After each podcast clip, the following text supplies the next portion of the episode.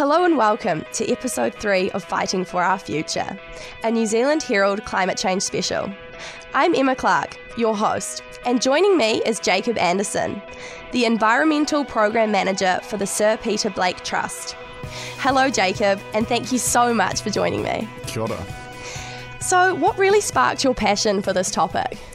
I think when I when I was growing up, I was always interested in nature and the, and the environment more broadly, but probably when I started my masters, when I had my first expedition down to Antarctica, I started to realize how significant climate change was and and what a warming world means to Antarctica, the oceans, and more broadly the rest of the planet. So I think that was probably the real catalyst for me saying, okay, we've got a big problem here, and we're we're not uh, we're not really on the right track. And you're very solution focused, which is absolutely amazing. And you've come up with eight of your own simple life tweaks that people can do every day. Could you just um, expand on those for us and just share a little detail? Yeah, I think. Um, it doesn't have to be this kind of big, scary problem. So people think of climate change as too big. What can I do? Um, and and obviously there's significant industries that are playing a big role, and and we have to kind of hold them accountable and really transition away from non renewable energy production and, and think about more renewable solutions. But then also, everyone can make a difference and everyone can kind of play their own role. And if everyone does a small part, that's going to do a lot. So we're not expecting, you know, people to live entirely carbon neutral overnight. Uh, I think that's, you know, it's almost impossible. But we can, we can all kind of do little things. I think New Zealand, what we're seeing um, in New Zealand um, in the last year is this kind of rise of awareness around plastic, largely from the plastic bag ban. So that's sure. that's come a long way. Now people are thinking about that. We're not quite there. You know, you still see someone in the supermarket put like one broccoli. Oh, so frustrating, isn't it? hell, like, what are you doing that for? But um, we need to be thinking more broadly about carbon emissions than just plastic. Plastic's kind of a nice thing to do, but but carbon's the real kind of elephant in the room, and we need everyone to be kind of thinking about that. But plastic's easy, right? It's easy to kind of pick up rubbish or not, you know, use that plastic bottle or, or that sort of thing. But reducing your, your carbon footprint's a little bit more complex. But a really simple thing that people can look at is is in their food actually. So if we're buying local, fresh, and in season food, then that's travelled far far less than say importing food or something that's been stored for a long time. So if we think about food more broadly, it's being produced by some form of energy, it's being grown, and then it's being transported or stored.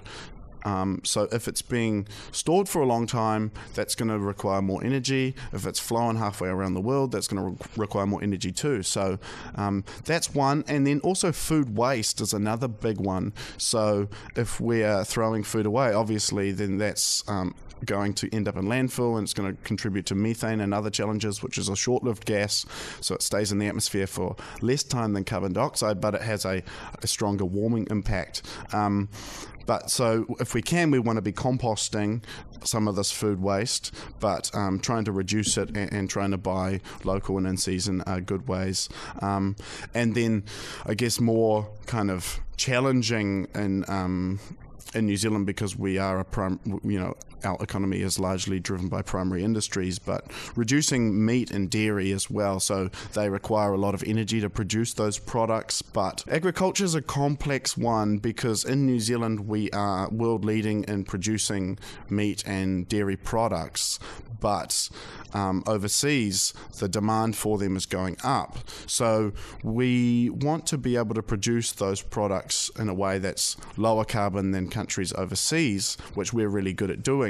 But long term, it's not the best way for us to get our protein. So we're wanting people to eat less of those products. And, and one of the interesting conversations is, you know, if we look at plant based meats or synthetic meats and synthetic milks, that's a way that people can still enjoy those kinds of proteins because they do taste nice. Everyone likes to eat a hamburger. but how do we kind of move away from that but without compromising our own enjoyment from those? And so I think that's been a bit frustrating for me is not seeing um, New Zealand kind of try and let the market run its course and say, let's try and do agriculture really well and try and reduce our impact, but also let's look at alternatives, so these plant based and, and, and synthetic meats and milks.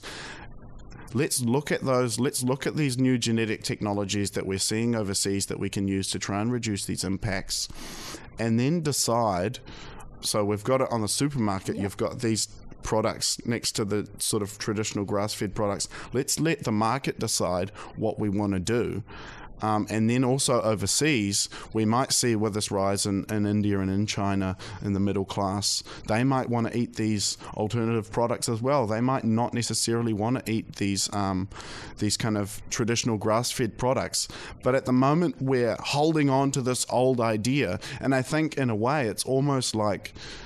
Uh, the video shops in the 90s going towards Netflix, if we don't embrace these new technologies and look at these um, new new technologies and new um, ways to eat food, we could get left out um, and left behind. And I think that's not a good way to diversify New Zealand's economy Abs- more broadly. Yeah, absolutely. And you really don't know until you try things how, how they're going to go. So it's absolutely worth giving it a go. And I, I do see a lot of youth actually becoming vegetarians or switching to almond milk, if, if it's fashion or if it's just us being a lot more aware of the damage we're causing. I do see a humongous trend along my peers. And so, yeah, I feel like it's something that's well worth trying. Um, just back to buying local, fresh, and in season, it actually saves us money. And if you're buying it local, you know it hasn't been sprayed with all these pesticides that have been proven to be so bad for us. So it kind of just, it seems like a very easy thing and something that I'm sure lots of people, once they learn the effects of not doing this, would be super willing to try. Yeah, um, and I think buying local and, and if it's fresh food, then obviously it's better for you too. So you feel better. You're probably you know enjoying the food more yeah. than uh, something that's come out of a packet. Yeah, and then you're you're also helping out our own economy, which is awesome, boosting it back in there.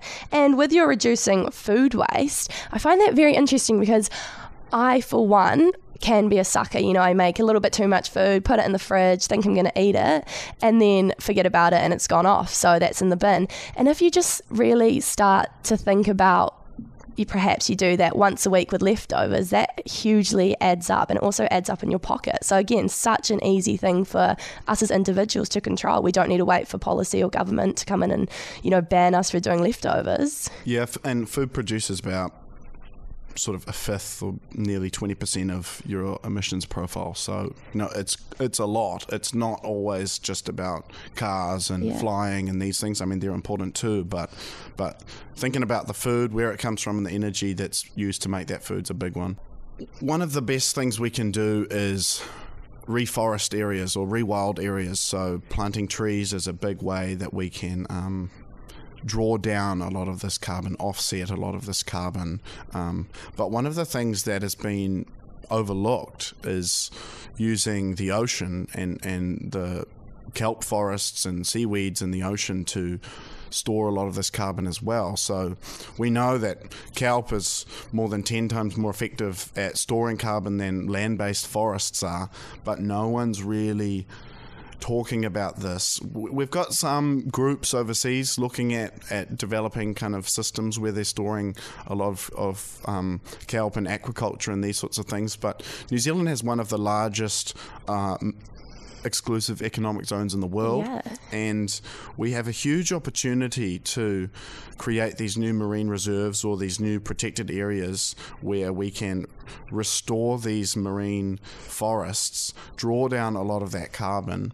Um, and it's it's a challenge because obviously there's fishing interests and other people are you know kind of have have different kind of stakes in the ocean but the the scientists are suggesting we need at least 30% of our oceans to be protected to safeguard the fisheries, to um, reduce pollution, to draw down carbon, mitigate climate change as well. So we really should be looking at the ocean as a tool to kind of give us more time, pr- protect the ocean, and also provide us with sustainable seafood that we need.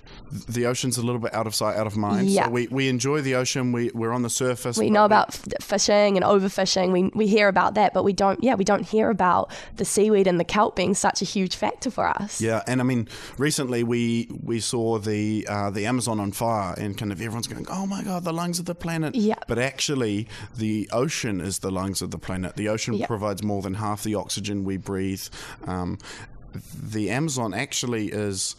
20% of land based oxygen, so it's not even 20% of the whole planet's oxygen. So, just simple things like that, understanding the role that the ocean plays. Not not to kind of say that um, the fires in the Amazon are bad, like they're, they're terrible. Yeah, we do care. Yeah. You know, the Amazon's an amazing um, sink of carbon. It's great for biodiversity. Um, it's really important. So, you know, what's happening is terrible. But we need to be thinking more broadly and thinking about the ocean as well, not just these land based forests Yeah. and wild places. I loved your tweet about that as well. Get off social media and do something. yeah, well, that's the thing, right? so It's- true. Everybody was like, oh my God, the Amazon's I on know, fire. sharing it everywhere. Like, okay, so let's do something yeah, about this. Come on. Exactly. Yeah. So, what else can we do?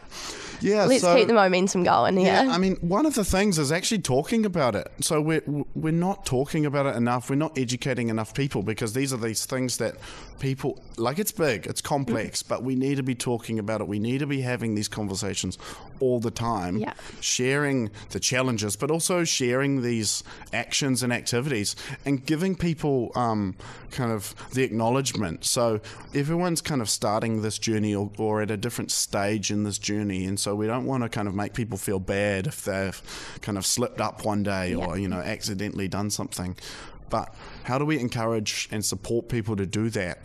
Um, and I think one of the the really significant things was would be if we could get all the the athletes, the artists, and the academics on board. They already have platforms. If we could support them to start talking about these issues, um, the example I can think of is uh, when the Volvo Ocean Race was here last year. They had a big focus on the ocean, turn the tide on plastic, one of the boats. So there was this kind of big focus around the ocean more broadly and plastic pollution and some of the challenges with ocean health. So that was a great way to kind of start that conversation in a sport event, you know, kind of sport with purpose or And also, almost all these um, food food places, you know, that you get your box from and you cook your meals. If they just had a little slip in there that said, "Hey."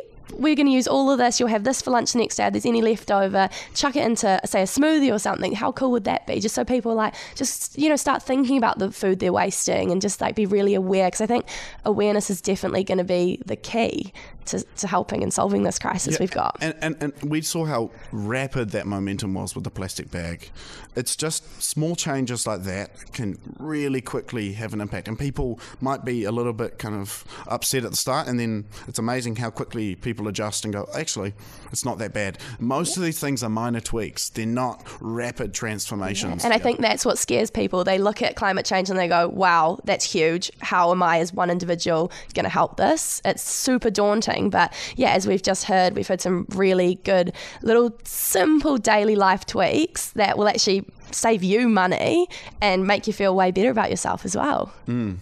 One of the other things uh, I think is overlooked, and I think it's tr- it's tricky because naturally everyone knows someone who's been impacted by cancer or has a connection with someone with some sort of Yeah. health uh, related challenge. But a lot of the donations don't go to environmental organisations, so actually it's less than three percent. Yeah. And um, you know, it, it makes sense, right? Because the environment doesn't have the emotive kind of impact that a, a sick child does Yeah. or, or someone who's been impacted by cancer. But if we think about um, the environment more, more broadly, the ocean currently is kind of rapidly going towards having a fever. Yeah.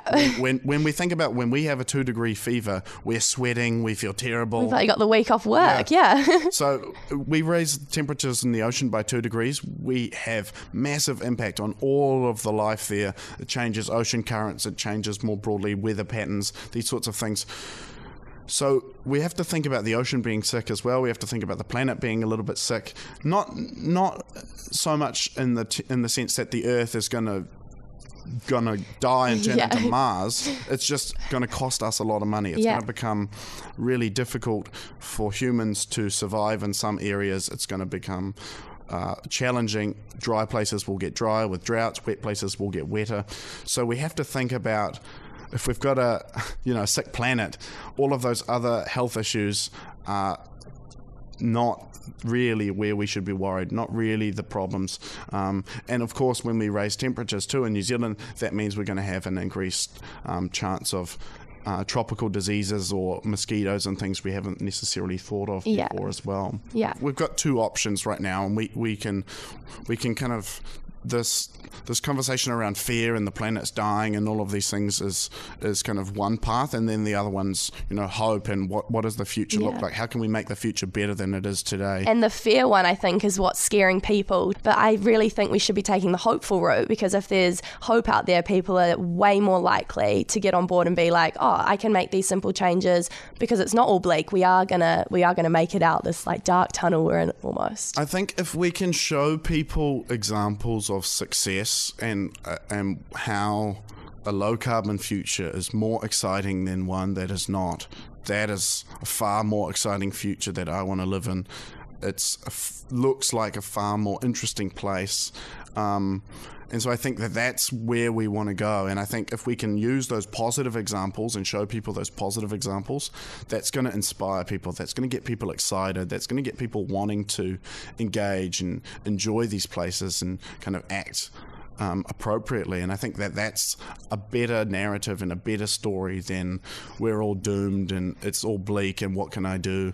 Um, but at the same time, I think you know sometimes people kind of getting a a bit of a wake up call is helpful, but it's kind of tricky. And I think it's going to be different for different people and, and everyone will kind of approach that a little bit differently. Yeah. So we're talking small tweaks. So we've got we've we've done really well in the quitting plastic. Good work, guys, on that. So we're doing buy local, fresh, and in season.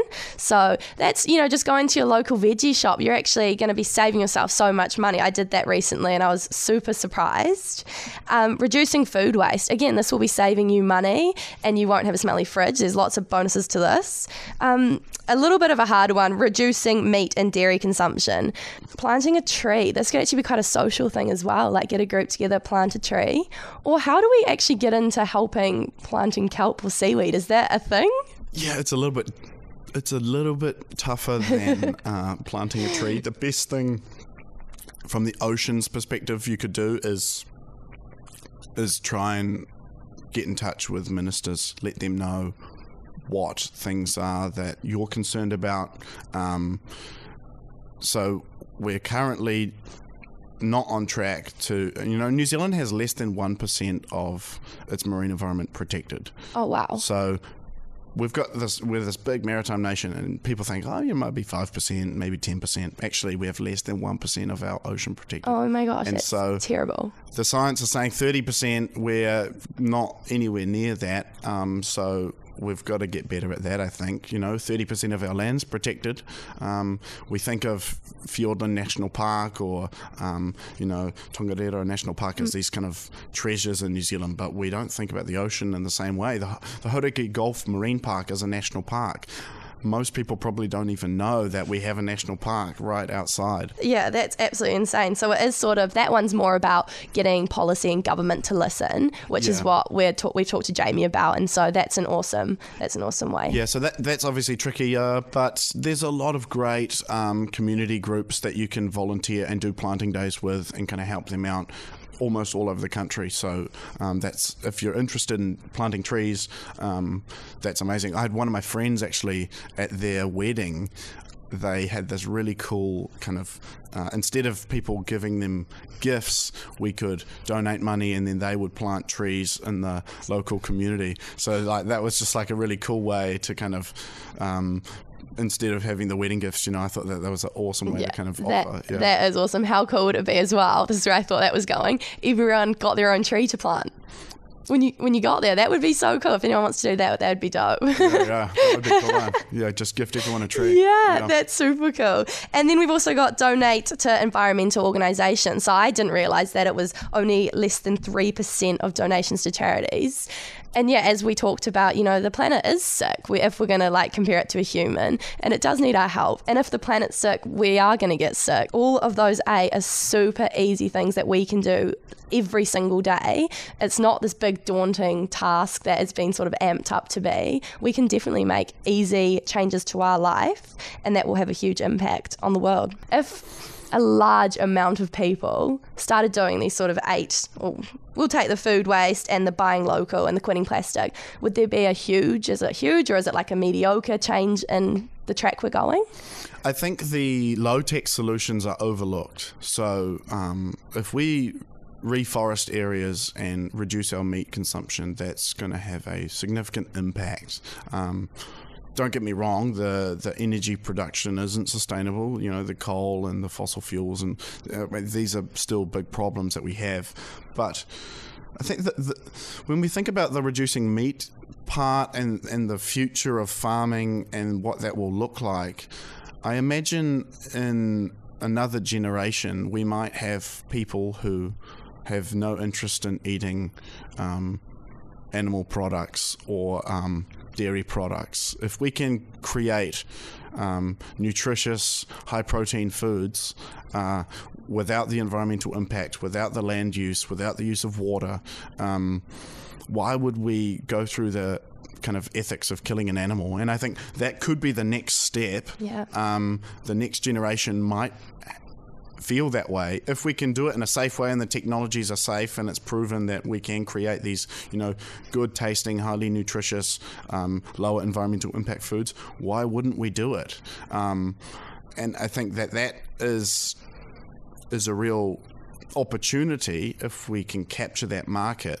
because maybe I'm wrong you know maybe people will there will still be a demand for you know these premium grass fed yeah. uh, meat and, and milk products but but maybe not and and I think that'll be up for the next generation to decide but I feel like that's the direction we're going yeah. in and I think that um, we should be thinking about those things earlier rather than later. The earlier we get onto these things to reduce our impact, the the better the second half of the century is because we've reduced our emissions and even if we even if we overshoot two degrees two and a half degrees is better than three degrees yeah so we have to constantly keep working on on that because three degrees is better than four degrees. Exactly. Whatever change we make, we're doing better than doing nothing at all. Yeah, absolutely. Jacob, thank you so much for being on our final episode of the podcast. Um, do you have any closing comments for us?